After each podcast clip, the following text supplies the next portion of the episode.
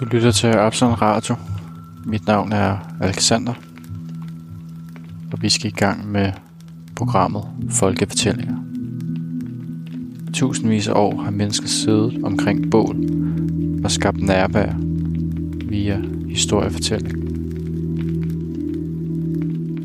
I dag vil jeg dykke ned i nordiske folkesavn, og helt specifikt skal vi snakke lidt om det, der hedder ellefolk eller elverfolk. Elverfolk bor i Elverhøje, som tit er en høj bakke, der står rundt omkring i det nordiske land. Herinde lever de og bor under elverkongen høj, åbner sig, siger man, at den står på glohede pæle.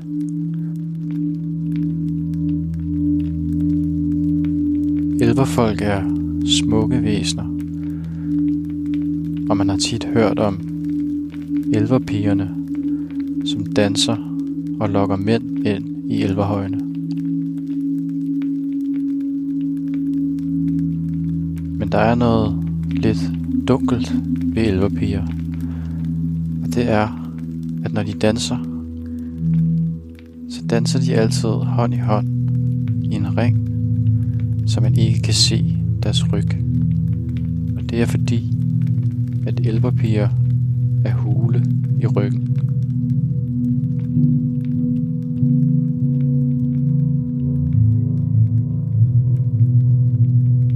De lokker mænd ind i elverhøjene, når elverhøjen åbner sig. Og så lukker elverhøjen igen, og mændene bliver fanget inde i elverhøjen.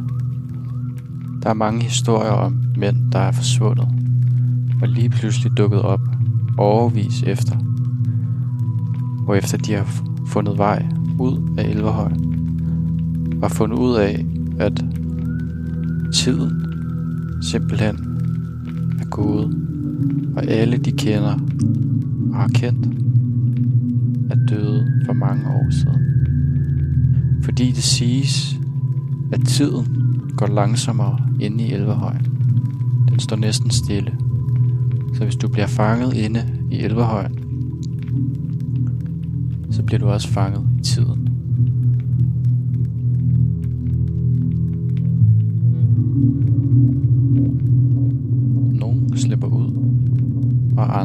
Måske stadig derinde.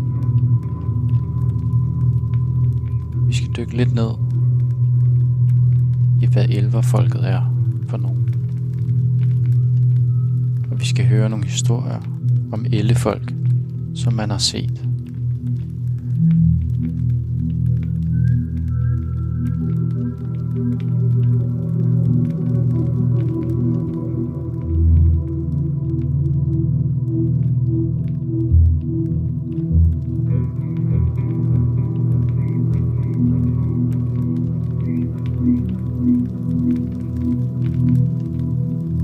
Var engang en elverhøj ved Stævns.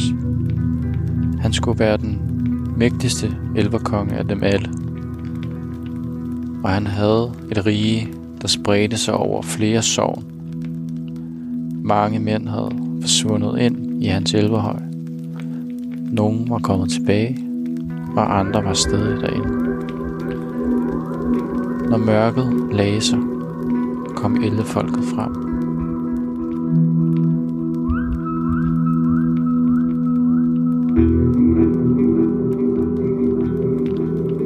Sådan aften var en far og en søn på vej igennem den mørke skov. De red på en hest på vej til den næste by, men blev nødt til at ride igennem den mørke skov. Faren havde hesten ved tøjlerne og havde sin søn foran sig. Og da de red igennem den mørke skov, blev sønnen bange. Han kiggede ud i mørket, og pludselig, da de så den store elverhøj stå som en skygge ude ved siden af vejen, de red på, så råbte sønnen lige pludselig til sin far. at der var noget, der kaldte på ham.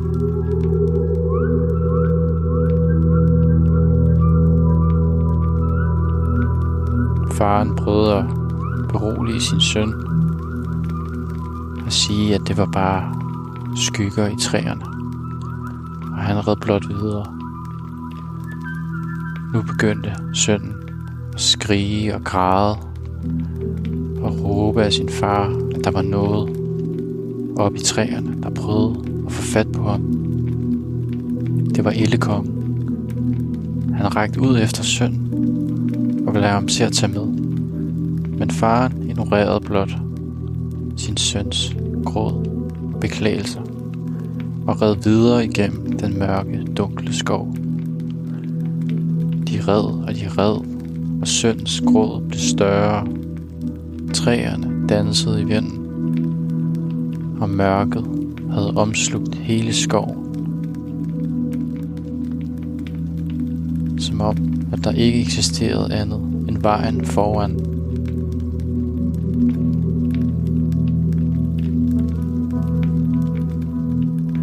Pludselig kunne faren mærke, at hans søn blev kold. Hans hud blev lige så kold som is, og langsomt begyndte gråden at forsvinde. Langsomt blev sønnen stille. Faren red nu alt, hvad han kunne, for at komme ud af den mørke skov. Og inden længe nåede han også til skovens ende. Red endnu længere for at få skoven langt bag sig. Men da han endelig følte, at han var ude af den mørke skov og følte sig tryg, så stoppede han op. Men nu kunne han mærke, at hans søn lå livløs i hans arme. Han steg af hesten og hiv sin søn ned, og der opdagede han, at hans søn var død. Livet var løbet ud af ham, og faren vidste nu, at sønnen var blevet taget af elverkongen. Han var blevet hævet ind i elverhøjen, og hvem ved, om han nogensinde vil komme ud igen.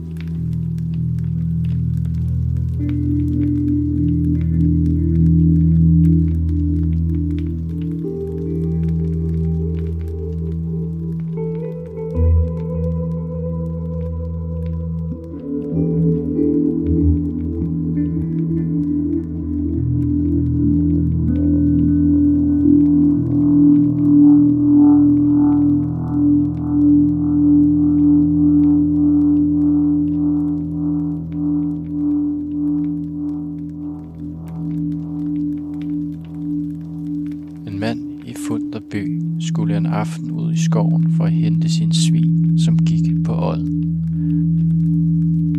Da han kom lidt ind i den, syntes han, at han kunne høre og se svinene bag nogle buske. Men pludselig så han en ung, smuk pige stå lænet op til et træ. Han spurgte hende da, om hun ikke havde set hans svin. Men hun gav sig til at løbe rundt om træet og råbe, svin, svin. Manden troede, at hun var gal, men da han nu så, at hun var hul bagtil og lignede et svinetruk, tvivlede han ikke om, at det var en elverpige, og han gik videre.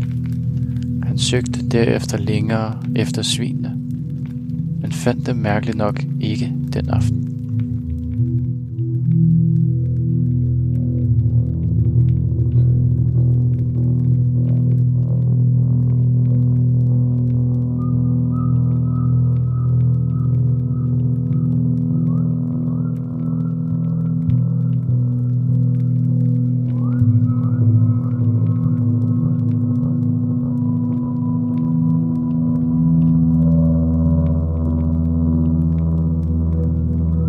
Var en gammel en, der hed Mads Hygger.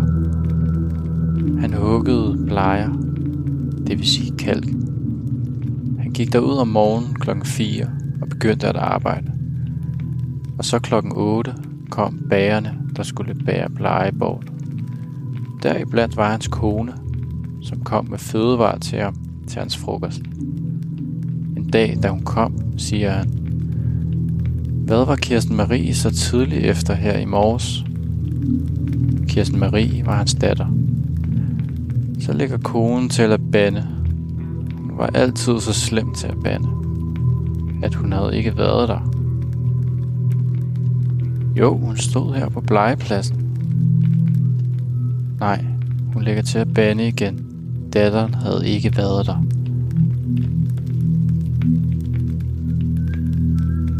Ja, så har det været ellekonen, siger han så. Tygte nok, til hun var så hul bagpå.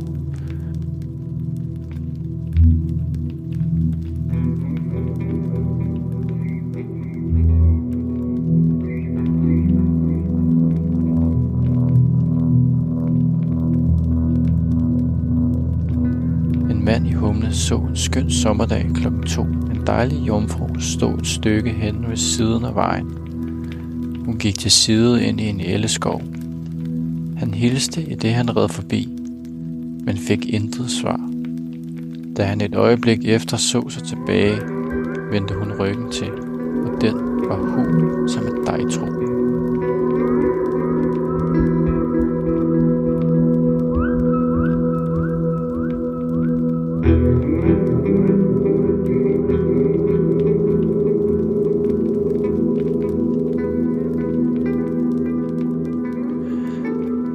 Hellekongen skal opholde sig i de egne af landet, hvor landets konge endnu ikke har været. Det skal navnligt være tilfældet i Stævns Herred, hvor omkring 30 år siden havde Ellekongen sin vej igennem en af Tostrups udflyttergård, og forstyrrede herved ikke blot folkenes, men meget mere gæstenes ro i gården.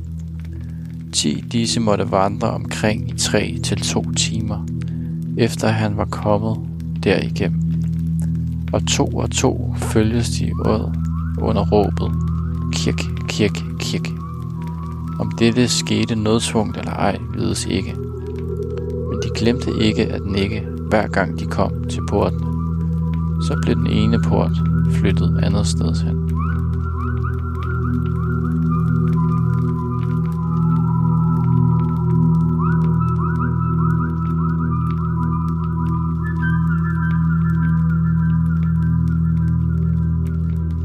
Stævns herre reagerede Ellekongen, han tåler som bekendt ikke, at nogen anden konge sætter sin fod i landet, hvilket i midlertid lige fuldt er sket flere gange. Han tåler heller ingen fremmede fjender, og i dette punkt, efter savnet, har han haft større magt til at sætte sin vilje igennem, hvilket viste sig i 1807, da englænderne kom som fjender her til landet. Da de nemlig ville ind i Stævns og derfor skulle over Prambroen, kunne de ikke komme længere end til midten af broen. Her måtte de stanse og vende om, og ingen vågede at gå længere. Ti en usynlig magt ligesom drev dem tilbage. De måtte derfor nøjes med at hjemsøge landsbyerne på den anden side af åen. Og her plyngrede og røvede de rask væk. Hvorimod Stævns blev fuldstændig skånet. Beboerne fra de hjemsøgte byer flygtede derfor over til Stævns, hvor de vidste, at de var i sikkerhed.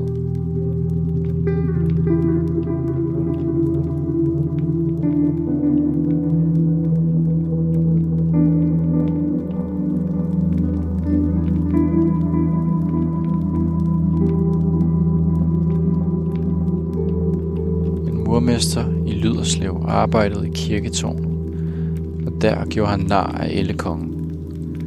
Da faldt noget kalk ned i øjnene på ham, så han blev blind i sin levetid. Folk sagde, at det var ellekongen, der havde kastet ham kalken i øjnene.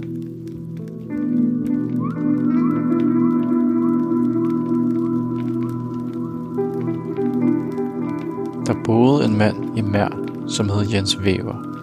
Hans kone havde nyligt fået et barn, og hun var lidt syg endnu efter det. De var fattige folk og brugte at gå hen i skoven og samle pindebrænde. Så havde konen været nede i Tågeby Kohave og samle brænde, men hun kunne ikke selv bære det hjem. Nu ville manden, mens han hvilede i middagsstunden, gå ned og hente det. Da han så havde fået et stykke reb bundet om det og bøjet sig ned for at tage det op på nakken, kom han til at se, at der inde under en elletrunde sad et nøgen menneske. Han så på det og kom til at le ved sig selv. Men han havde aldrig troet disse historier om ellefolk. Men i det samme stejler han lige på næsen over knippet. Han mente, at han var blevet svimmel, men da han nu er der vil tage brændet op, stejler han igen. Og sådan gik det fremadrettet. Han kunne ikke få det på nakken, om det så skulle koste hans liv. Altså måtte han gå hjem og lade brændet ligge. Han vidste siden ikke, hvad han skulle tro om den tildragelse.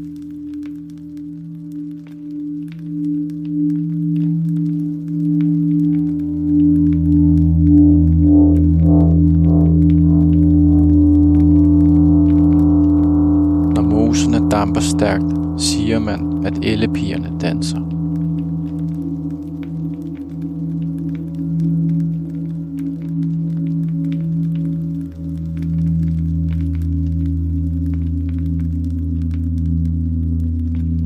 Farer nogen vild i skoven, er det ellefolk, der lader en gå vild.